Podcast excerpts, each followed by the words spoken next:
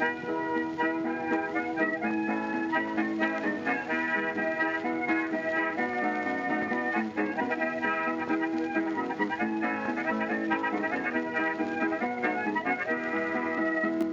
everyone, and welcome to Shot Reverse Shot, a film and television podcast in which we talk about a theme which changes from episode to episode. My name's Edmund Davis, and joining me this week through the miracle of satellite technology, it's Emily Benita. Hi, Emily, how's it going? Well, I am officially COVID free when I took the test. when I took this, uh, thank you. But seeming as I'm not even really leaving my flat other than to do a little walk and remaining social distancing, hopefully I shall remain COVID free and not spread anything through aerosol to Mm. anyone else. I mean, it's, it's like, you know, when you pass your A levels, isn't it? Like, you're always going to have that B in English literature. so you'll always be COVID free. That's my understanding. I'm not a virologist. Please, no one listen to me. uh, yeah, it was. I got a B in my maths GCSE because it was the last year that they allowed maths coursework.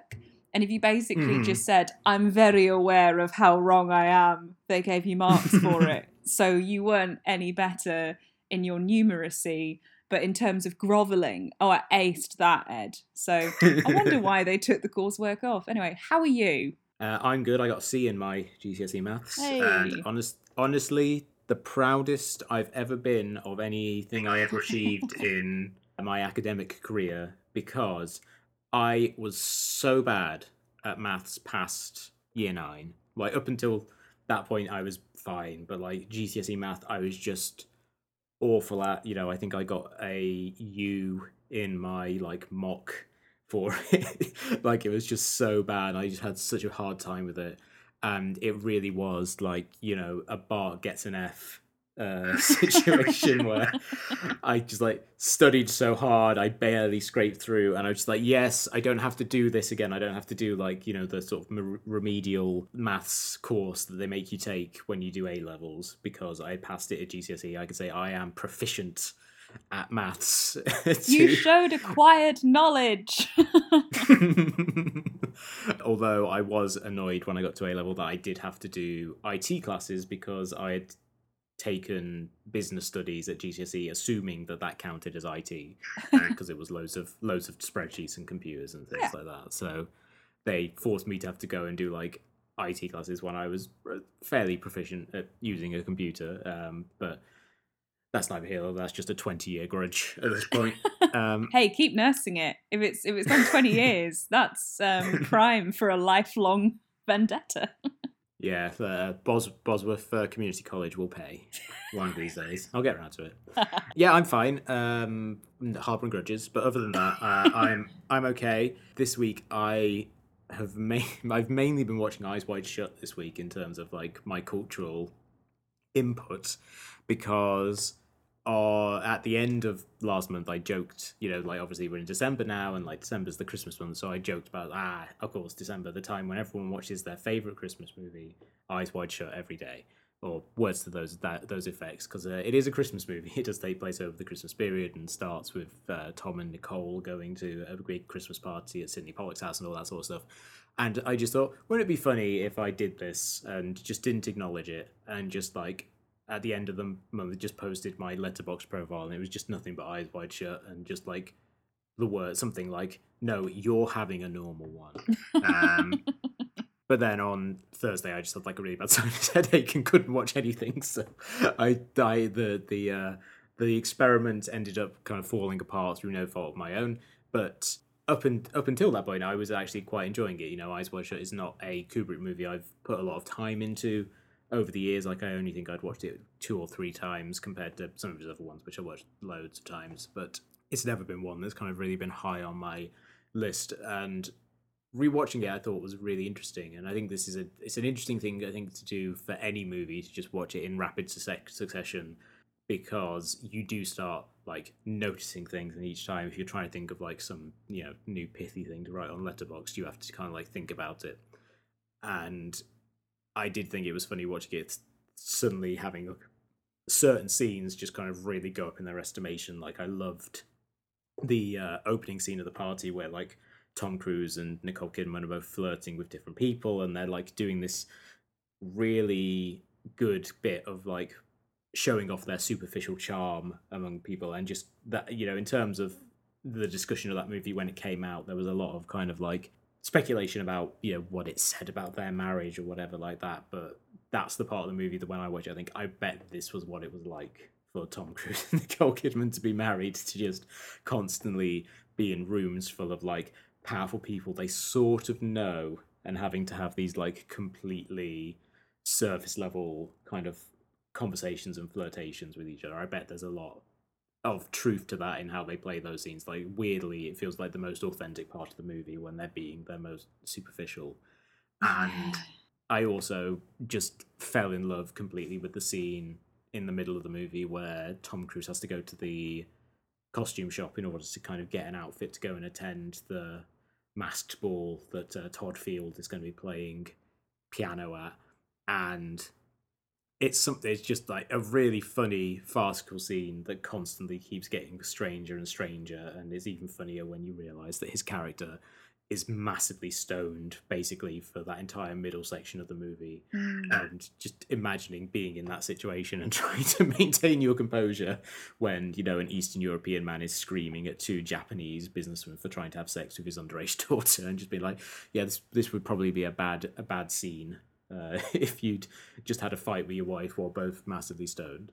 there are amazing pictures that are starting to kind of like bubble up through the internet. Like, um, there's an Instagram account called Opening Night, I think, and that's mainly film premieres and I think a couple of parties like from the thick of the 90s. And it's amazing how Yeah. like there's really no sort of sense of ceremony about them at all. Like everyone's just Mm. in real kind of like norm core slubby grunge. It's just, you know, it's your average Tuesday night. It's the, you know, after work kind of social, but still sort of work. There'll be a presentation.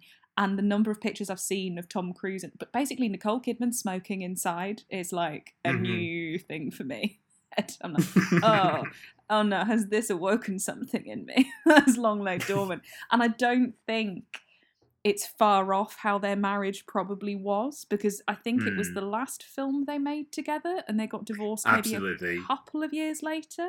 So I think Yeah. at the time there was kind of the gossip around it that it, that kind of overpowered the point of the film and i think it's only years later that you can see oh that's still very much part of it like it's no accident that they were cast um as the people that Mm. they were and who they were and how they're represented but it, it's just a strand along with the rest of it now but you know what it's it's one of the worst titles of a film ever i'm sorry Yeah. It's yeah. It's pretty dreadful. oh it's real kind of like cool so you've graduated film school okay yeah, it's that that that part of it has never kind of like sat well with me. It is very much kind of like that. Oh, interesting, but like that's as far as it gets. Where you kind of thinking, oh, that's kind of self-consciously evocative as a title. Mm.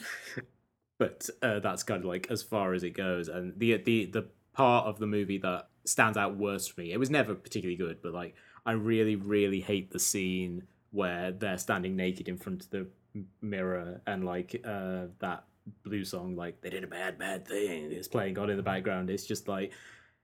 I don't know. It just feels like the worst possible version of the movie. Yeah. like, like that was the bit that they forced Kubrick to shoot because it would look good in the publicity, but like it doesn't really have anything to do with anything else that's happening. And every time it got to that when I was watching it, I was like, this doesn't need to be in.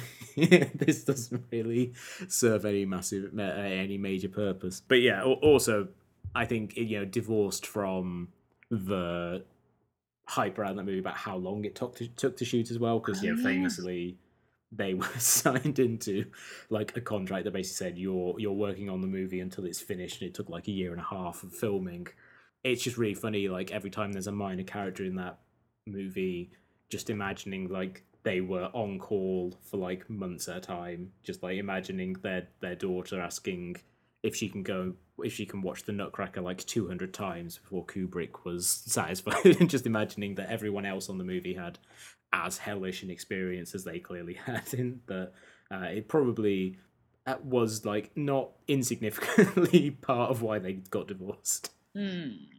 So we'll go on to the news for this week, and this is going to be a very news-heavy episode. Uh, you know, the main topic is going to be basically about the biggest news story of of the week, and you know, possibly one of the biggest of the the year, depending on how things end up shaking out. But there were a couple of other notable stories. Uh, I think probably the one that was the most delightful in terms of just the response to it was uh, Elliot Page coming out as trans. Elliot Page, the Oscar nominated star of Juno, more recently the Umbrella Academy, apparently, which uh, I personally felt affronted by. that that was the thing that all of the news stories about him put out that yeah, they would lead with the Umbrella. the Umbrella Academy. It's like, uh, oh, okay. I don't know if that's a reflection that the show is genuinely popular or just everyone just straight away was just like went to IMDb. It's like that was the most recent thing he's in. So I guess I guess it's the Umbrella Academy star Elliot Page. What Inception? Like, because Mhm. for me, Elliot Page is hard candy, right? Like before Juno, because that was about the time where I was really going hard in on my love film account, and just, yeah. Um, but uh, so Hard Candy is the ultimate love film. Film. I feel like that was that's a movie that no one really saw in cinemas that much, but everyone seemed to rent once like Love Film started sending out the discs. Oh, because, for like, sure. And then immediately so it was like, that's the best, worst thing I've ever seen. But yeah, Inception, hello. I mean, I've not watched The Umbrella Academy. I think it's quite a big deal on Netflix, I guess. And that's just what Mm, the is teens led like with it. now. But I don't know. Yeah, I don't know. But um, that was uh, a wonderful story. It's always nice when someone, you know, comes out and is allowed to be their full, uh, complete self in public in a way that, you know, trans people often aren't allowed to do. And it's especially good when someone like Elliot Page does it and, you know, they lead with an announcement where they say, you know, you know, I'm trans, I, you know, I, I'm choosing to kind of announce this publicly, but I want to draw attention to the kind of discrimination and violence that is me uh, that that trans people are met with, and how you know he is you know in a privileged position because of his position as a successful actor to be able to kind of like transition and avoid a lot of the the worst parts of our society and I, I thought him putting that in his announcement and making it such a prominent part like it's fully half of the note that he posted was uh, I, I firstly found to be like incredibly moving as a like an act of solidarity with Yeah. other members of the trans community I felt that too. And watching everything come in, and one of the first times I've actually seen the media respond to an announcement such as this responsibly and compassionately because yeah and what I'd often saw on Twitter is people saying like, "Oh, who's Elliot Page?" Like, does a Google, cries, and heart swells, you know. Um, Mhm. and that's good you know i mean i think some outlets could have done better than others um i still don't think there's any reason to dead name when we can lead with a picture of the person in Mhm. question and their work which to be fair yeah context clues context clues exactly. And it was really lovely just over the hours, sort of more and more people sort of rolling in and saying, like, thank you. And Ian McKellen's one made me particularly misty eyed. Mm, yeah. um, and I hope that Elliot Page feels the the sort of fulfillment and the support of of him being so vulnerable and honest and at a time when I mean when has it not been a particularly awful year for the trans community Mm, but yeah but to you know and i think that was it also came on the same day that there was another blow to trans rights in the uk in Ah. terms of puberty blockers saying Mm. that you know trans kids under 16 you know they can't be in their right mind and you know the usual transphobic nonsense. So i you know a, a fair few um, trans people who are based around the uk who i follow were like oh thank god for elliot page. Like welcome like, so yeah i'm it's um an astonishing act of bravery and i think what you said ed in terms of his position as someone who has always been really quite open and used their platform for good like his documentaries which i haven't seen but have been really well received by the people who Mm. are depicted in them so i'm just really excited for him and he's going to go from strength to strength because it, the whole world is behind him Our next story is a little more frivolous. I think it's fair to say. Um, there, but there was some casting news in uh, Oh, projects that uh, I am uh, interested in theoretically. Like maybe these could be good things, but mainly I'm just surprised that they still uh, are going concerns.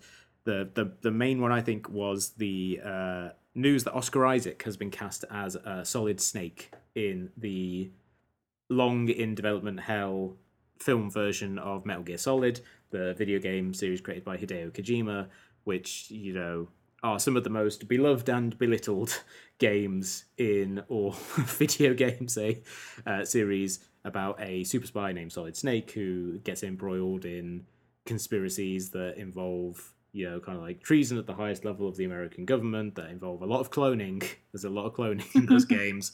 Uh, lots of uh, giant walking mechs that fire nukes. There's a lot of good stuff in it um, that you could really make a fun, dumb, campy movie out of, I think. But I always find the prospect of a Metal Gear Solid movie to be like weirdly pointless in terms of, you know, like making a movie out of a video game because like all of the stuff about those games that's really distinctive is the way in which they are actually games. Like the first game or the first Metal Gear Solid game because it's a franchise that kind of existed before Kojima took it over and kind of took it in its in its own weird directions. There's a, a battle against a character called Psycho Mantis, who is a psychic who can predict what you're going to do, so you can't hurt him when he's fighting. Because every time you try and shoot him, he just kind of like moves in a different direction, and then he starts haunting you by talking about the other games that you have on your memory card. um, oh, that's uh, amazing. and uh, uh, and then the way you defeat him is by unplugging your controller and putting it in controller port 2 so he can no longer read what you're doing and it's just like that sort of stuff is just so distinctive and so kind of like fourth wall breaking and is so much a part of what people like love about those games and also what causes a lot of people to say this is just pretentious nonsense. Why couldn't you just make a cool spy game? And you can't imagine and like you could imagine someone doing like Psycho Mantis as a an antagonist or you know like a sub boss in a film version, but he would just be a guy with psychic powers. Mm. like that that to me is why I've always kind of looked at those and, and it's the same reason why like all the talk people are talk about making like a Tetris movie, which I understand is, is being made, but like the Tetris movie that's now being made is basically the social network. You know, it's like we're going to make a movie about the legal battles around Tetris. We're going to make a movie about falling blocks. Where it's kind of like you, it, the the story, the the mechanics of the game are kind of what make it special. Like the actual story is this like incredibly boilerplate stuff, and it really does feel like the resulting movie would just be like this is known IP, so we'll make kind of a generic movie out of it. Mm, mm. And the other bit of uh, casting news was that uh, Lenny Henry, Sir Lenny Henry, I should say, Sir Lenny Henry and Peter Mullan uh, have been cast in the Amazon Lord of the Rings series, which uh, is great news. I like both of them. Um, I think they're both fun actors and both good presence. But it was just like really weird to see that news and be reminded, oh yeah, Amazon are making the Lord of the Rings series, um, and then also being reminded that it's set like three thousand years before the events of Lord of the Rings in like the Second Age or whatever. You know, like it's, it's getting deep into Tolkien lore, and it just kind of made me think, why would anyone watch that? Mm. Like, I like Lord of the Rings and I like the the world of of Tolkien, but like. I don't know. I'm not the sort of person who would sit there and read all of the appendices and the Silmarillion. Like it kind of seems like they're aiming for a audience that's probably smaller than the one they would hope for. Yeah, and I'd feel a little bit. I mean, it comes off the back of the heels of one of the most beloved franchises in cinema of the of what sort of the late twentieth century, early twenty first. Um, Hmm. and I'm not entirely sold on literary adaptations by Amazon. I'm mainly thinking of American Gods, which Mm. was crying out for an adaptation and then was done pretty badly. and it's just vast and I don't know, I think they're trying to sort of get in on the Mandalorian territory. We'll probably see some cute Mm. new creatures. But you know, and and I am a fan of Peter Mullan as well. I've not seen a lot of uh, Solen's dramatic work, but I've heard, you know, that he's really solid as a theatrical dramatic actor. And I really enjoyed, uh, just as we're mentioning him, Grounded, Louis Theroux's sort of peak lockdown podcast, um, Mm. where he interviewed Lenny Henry. Interesting man. But the thing that sort of made me laugh was uh, the the brilliantly titled um, AV Club article that you sent me, Ed, to uh, bring me up to speed on this. Uh, Lord of the Rings show says screw it, tosses all of these people in, and they have like it's it's a huge cast. Like I I can't really, you know, other than like Game of Thrones, I can't think of another cast that's kind of as big in terms of uh, quantity, but also in terms of kind of status of career. So you've got some big Mm. names and some people that are the real kind of like, oh yeah, what were they on? Oh, and I can sort of hover on the X-ray on Amazon and be like, oh, that person, that person, that person. But in this article, the bit that made me laugh, the series showrunners J.D. Payne and Patrick McKay said, the world that J.R.R. Tolkien created is epic, diverse, and filled with heart. And I was like, oh. I know we're trying to make it better, and I do believe, you know, Tolkien belongs to the fans now, and um, Mm. but you know, it, it Tolkien's world as he created it is is not diverse, and I refer Yeah. you to the Wikipedia alleged racism section of his page, and I know that like there seems to be this sort of push of almost like trying to clean house in various places. Like Roald Dahl's family made a statement, like the Dahl family made a statement, sort of being like, "Sorry," he said all those really horrendous anti-Semitic things um, in like a Mhm. tiny statement on their website, and you're like, "Okay, cool, thanks for doing that," and that you're not aligning with it, but. You know, there's kind of better late than never, but then it's also like, ooh, but it's good. It's good that that a Lord of the Rings show is going to be more consciously casted because the Yeah. franchise, let's remember, very white. mm-hmm.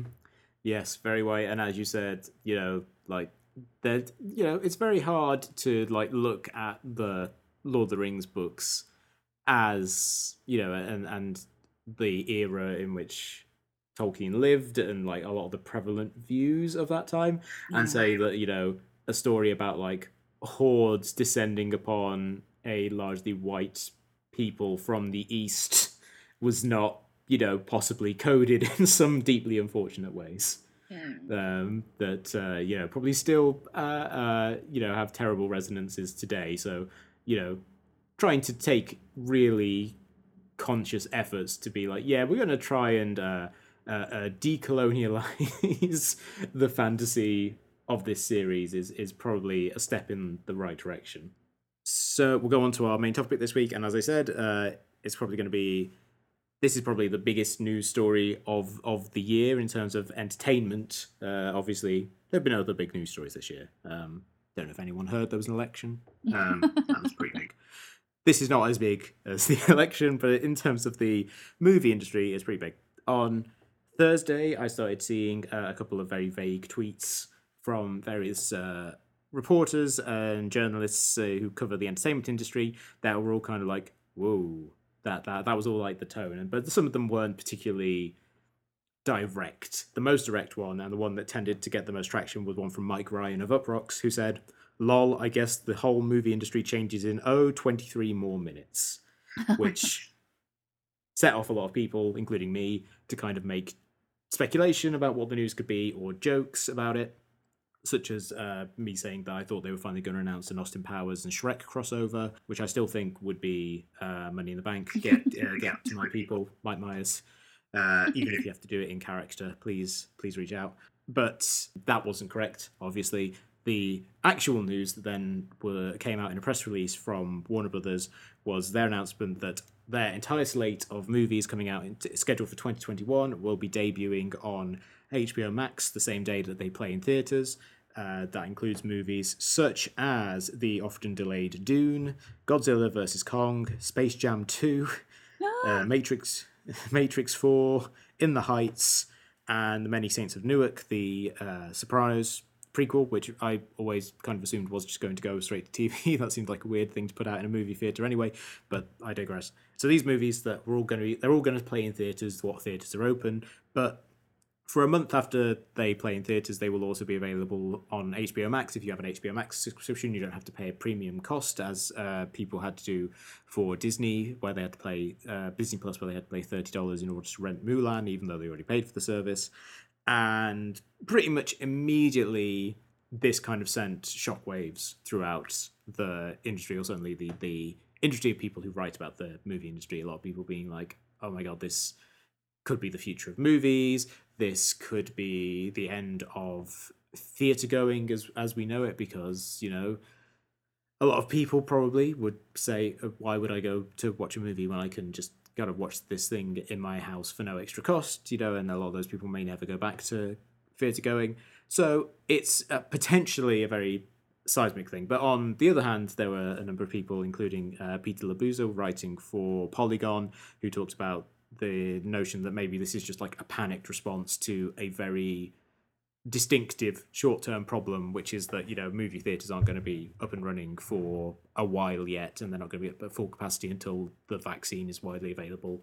So you know this makes maybe makes sense in the short term but isn't like a long-term solution for warner brothers. So it seemed like this was a, a topic we should kind of dig into because it's like i say it, it could be seismic yeah, but you know, we don't know if it's like the kind of earthquake that levels a city or the kind of one that like knocks a few tiles off the roof at this point. But certainly Mm. feels like things have been shaken up. What was your initial response to this news when it broke, Emily? Well, my initial response is that I am all for anything that gives people better access to being able to watch current films and blockbusters, right? Mm. While cinemas are not particularly accessible, and I don't just mean for reasonably sort of able people in the middle of a pandemic, because even in multiplexes, it's not an awful lot of provision for like wheelchairs in terms of seats. Yeah. There's just not still in these giant places because for some reason there's just this idea of like, oh, the only tickets we really want are people, you know, it's really topsy turvy. so anything that allows people to watch stuff at home, but also I think that cuts down on piracy is really canny Mm. because before the pandemic, the biggest threat to well cinemas and the the movies, the studios, was piracy.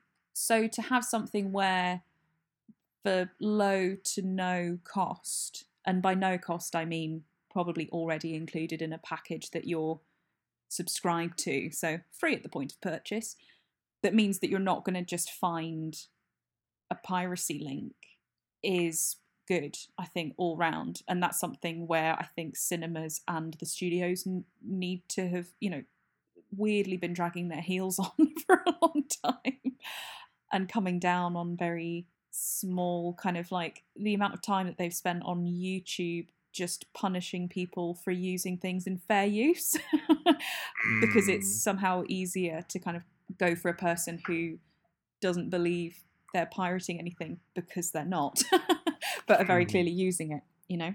Um, so that was my Yeah. initial response. It's like reading into it a bit, it's um uh it's just weird how, you know, streaming is nothing new. You know, we've been living in the streaming world for what about mm, 10-ish years is kind of when I remember Netflix really being a thing, but iPlayer was yeah. there a bit before, like the idea because it was still like you know catch up. It was still the idea that you know you weren't necessarily watching stuff live, and but to sort of prepare this, I think I do get a little glimmer of panic from it, and I, you know, none of these things are done benevolently for audiences. They're done to try and claw back bucks, and and also to save face publicly as being responsible because I think your stock would tank otherwise, right? You know, we've Mm. so much of what you and I have discussed this year is, you know, no one was really, you know, pandemic plans are not something that are in insurance documents, which is wild considering that insurance documents tend to go into um, quite quite uh, terrifying hypothetical detail but you know the number of people who are apparently sort of in their position because they are blue sky thinkers or firefighters just the it's been such a scattergun response from these like Mm.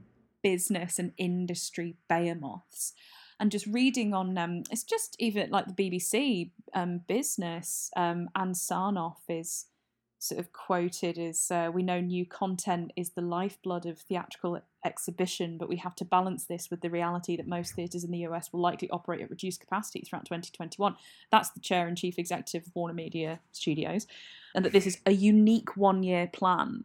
So i think they're trying to present it as look we're just doing what we can in this situation. It's not going to carry on. But i think it's a sort of pandora's box and that's the fear from the theatrical chains and Mm. and it's this weird kind of like the one disadvantage of not having a kind of the vertical integration you know the vertical synergy because i don't think the studios really own theaters anymore do they No, I think I want to say Disney own like a hand, like a handful of theaters, like at their parks. Yeah But like that would be that would be it. Like they're not allowed. They're not currently allowed to own chains, although the Paramount decrees are being overturned in the near future. So who knows?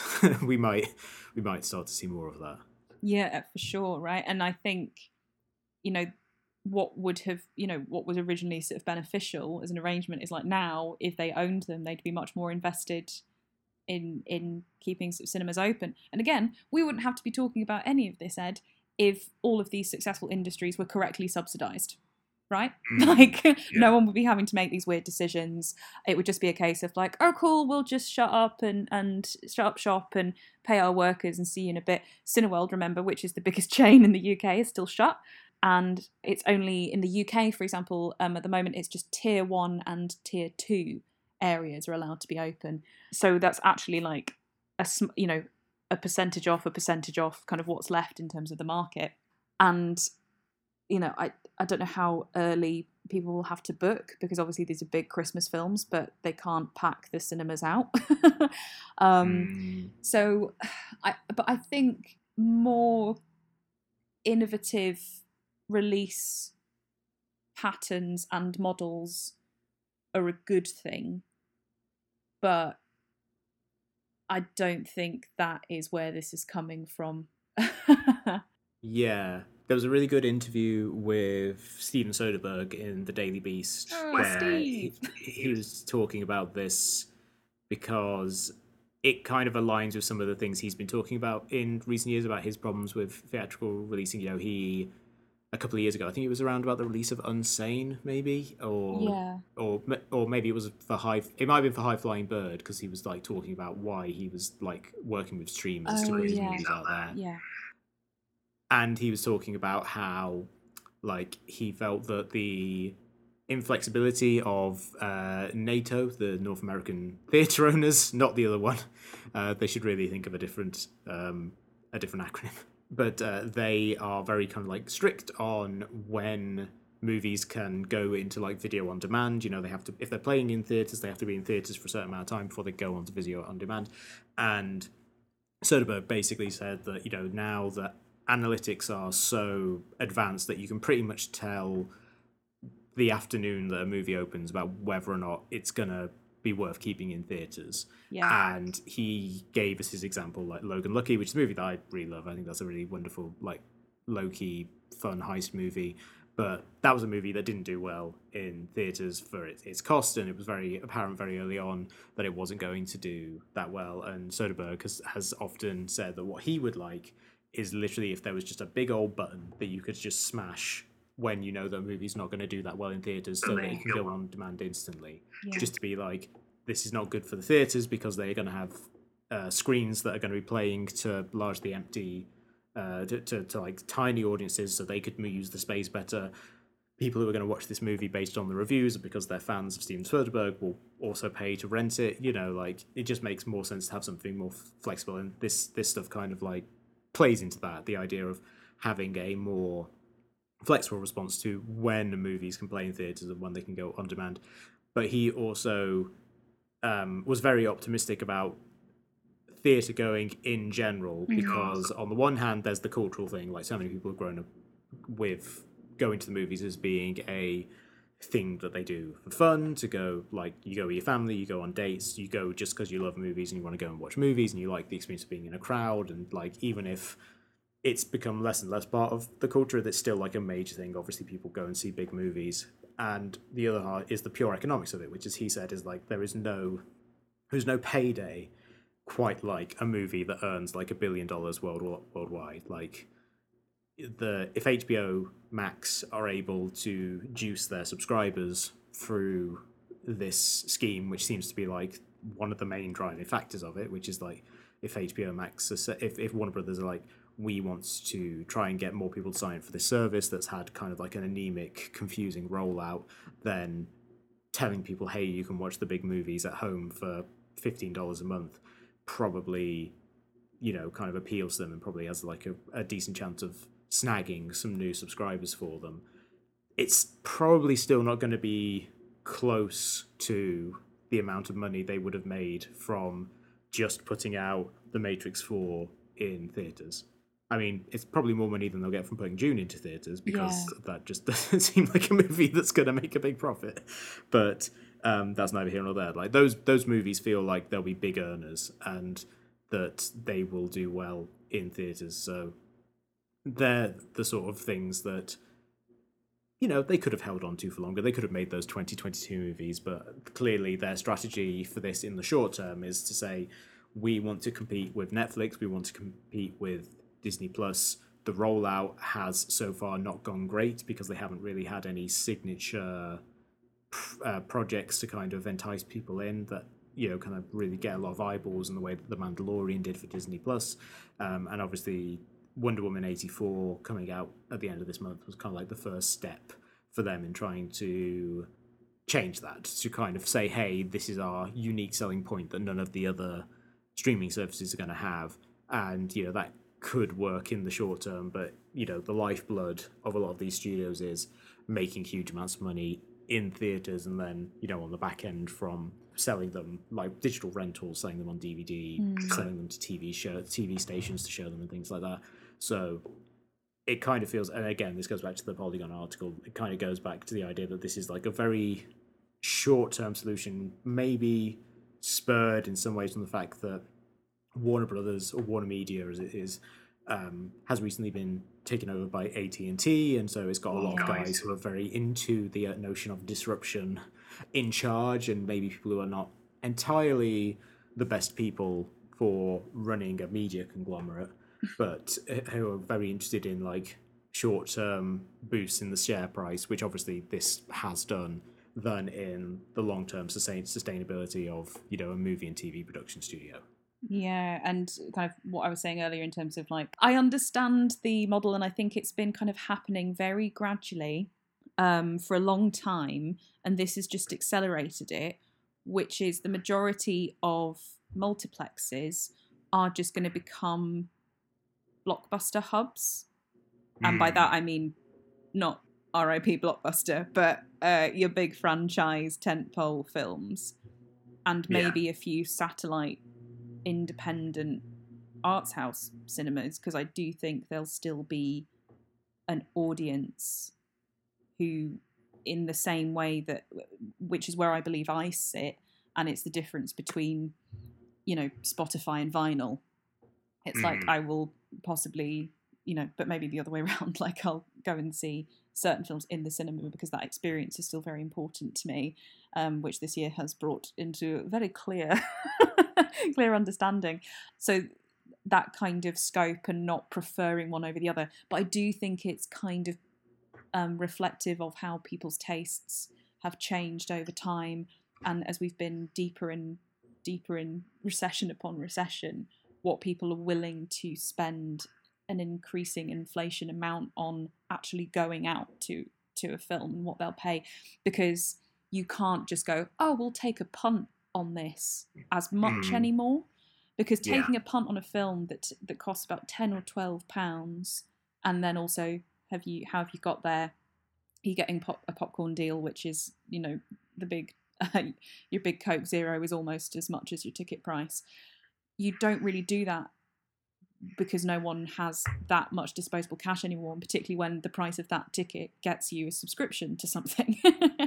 um, Mm. so I think, as Ed, I think you said uh, not that long ago, one of our recurring themes is the death of the mid-budget movie, and Mhm. that streaming has picked up on that now. Streaming has stepped in and said, "Oh, if you got a kind of slightly strange concept or not sure you're going to find a massive audience if you put it out into the world into cinemas, oh well, you know, people have already already feel like they've got a bargain and they might take a punt on it. And I do think it's that um ah, what is the name of the effect?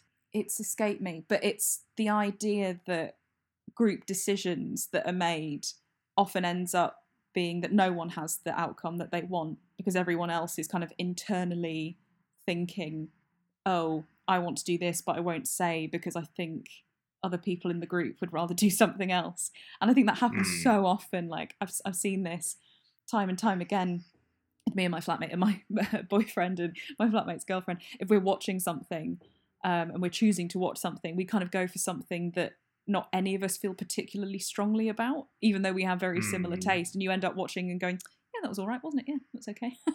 Which also feels like, well, nothing lost in a streaming situation. So I do think we'll see that more and more. And like a film like Knives Out, I mean, I know they're doing a sequel, but I'd be really surprised if that goes to, you know, the sort of uh, big chains in the way that it did before. Hmm, I, don't know because it's like I guess at that point it would be a franchise, so Mhm. it could kind of buy itself in. Maybe for one more installment, like if the second film ends up not doing as well, then you know it's probably that's its its chance lost. But like I think, yeah, a movie, an original movie makes 160 million dollars in the US or whatever it ended up making. Like that probably buys you like 1500 screens or something the next time when the sequel rolls out, but maybe not the kind of saturation numbers that you're going to see for the, the, the mega IP franchises. Mm, true.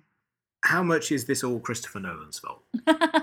Because that is kind of like the meme that's gone around, isn't it? That um, he is kind of in a uh, great Shakespearean way. You know, he is the man who's so big on saving the theatrical experience, but by forcing so many theatres to like reopen to show Tenet, but to play it in reduced capacity and having to like pay out of cost for whatever COVID precautions they could, it just like made the situation way worse. I'm not sure I'm um, the most diplomatic um, when it comes to Nolan, uh, given my track record. I don't know. I think there's a lot of kind of boldness, and I do think a lot of this kind of "oh, we all want to be back in the cinema" chat is very well chosen. But I honestly think that anyone who's trying to push releases now is trying to I think a, a big part of it is trying to mitigate possible hacking and um, and release because even though those things can be shut down quite quickly now like I'm really surprised that that hasn't happened with Bond. Right, yeah, that someone somewhere has got it on a USB. right? Because it will just be it will be there it will be sitting there. And you know some people might you know and, and again some i mean this sounds wild but there have been cases in terms of like kidnap and ransom where it's not a person it's the raw materials it's the it's Mhm. the rushes um or the um the just the footage and that can be and you know what that's actually like incredibly lucrative because these things Mm. can slip through fingers and get sort of ambushed and intervened on on the way and you know the amount of insurance you know can't necessarily cover that if basically someone just deletes all the files Oh, yeah. so yeah naughty naughty naughty christopher nolan yet again So we'll end this episode as we end all our episodes with Shot Reverse Shot recommends, which we talk about a piece of culture that we've enjoyed and we think you, the listeners, will enjoy as well. Emily, what have you got to recommend for the listeners this week? This week, I am recommending Shelley Byron and the Poison Sleeps EP that you can find on um, Spotify and Bandcamp. Um, I am slightly biased in that uh, one of my best friends is Shelley Byron, um, also goes by the name of Oriana Franceschi. She is a Sheffield stalwart and uh, works for the Sheffield Guild, very cool lady. But if you're a fan of things like Broadcast and Au revoir Simone, then you are going to absolutely love this EP that was all um, recorded uh, safely uh, under lockdown. Um, their videos are very cool as well. So that's Shelley Byron and the Poison Sleep. Fantastic. I am going to recommend a series from the aforementioned HBO. It is How To with John Wilson, which just finished its first season uh, the other week. And uh, I think anyone who has been like following criticism recently, particularly as we get into the year end list season, will see it cropping up on a lot of lists because it is a really special TV show. John Wilson's a comedian who lives in New York, and the the show I think is best described. I've seen it described several places. Basically, Chris Marker, but funny. Um, Chris Marker, of course, the great French uh, film essayist who would often like create you know these kind of like really interesting films through photo montage.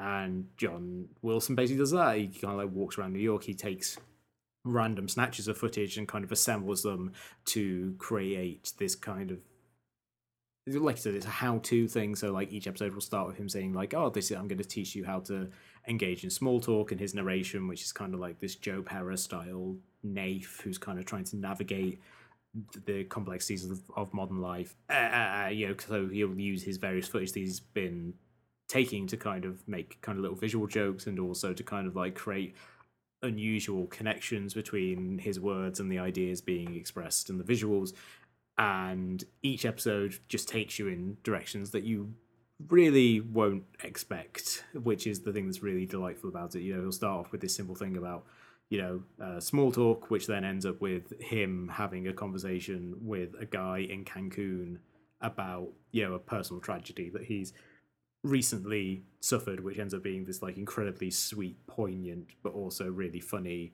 thing, and that kind of sums up the whole show. Really, for me, is it's this show that's really funny, but also just gets into these moments of real profundity through its kind of very kind of like straightforward look at these things in life, and and the fact that you know it was made in New York in the end towards the end of 2019 and the early months of 2020 being that you know covid eventually impacts it in ways that are really kind of uh, you know kind of moving in a way that uh, you know kind of reframes the whole series in a way that's really cool and really interesting. So that is how to with john wilson which is on hbo and hbo max here in the us and i'm, I'm sure it will crop up in the uk at some point uh, illicitly or otherwise if you've enjoyed this episode of the podcast, then please subscribe to us on iTunes, Stitcher, Player FM, Spotify, all usual places, rate us, reviewers, and recommend us to your friends. It's the best way to help us grow our audience. You can also find us on Facebook and Twitter, where we are at SRS underscore podcast. We're back next time with something entirely different. But until then, it's goodbye from me. And it's goodbye from me.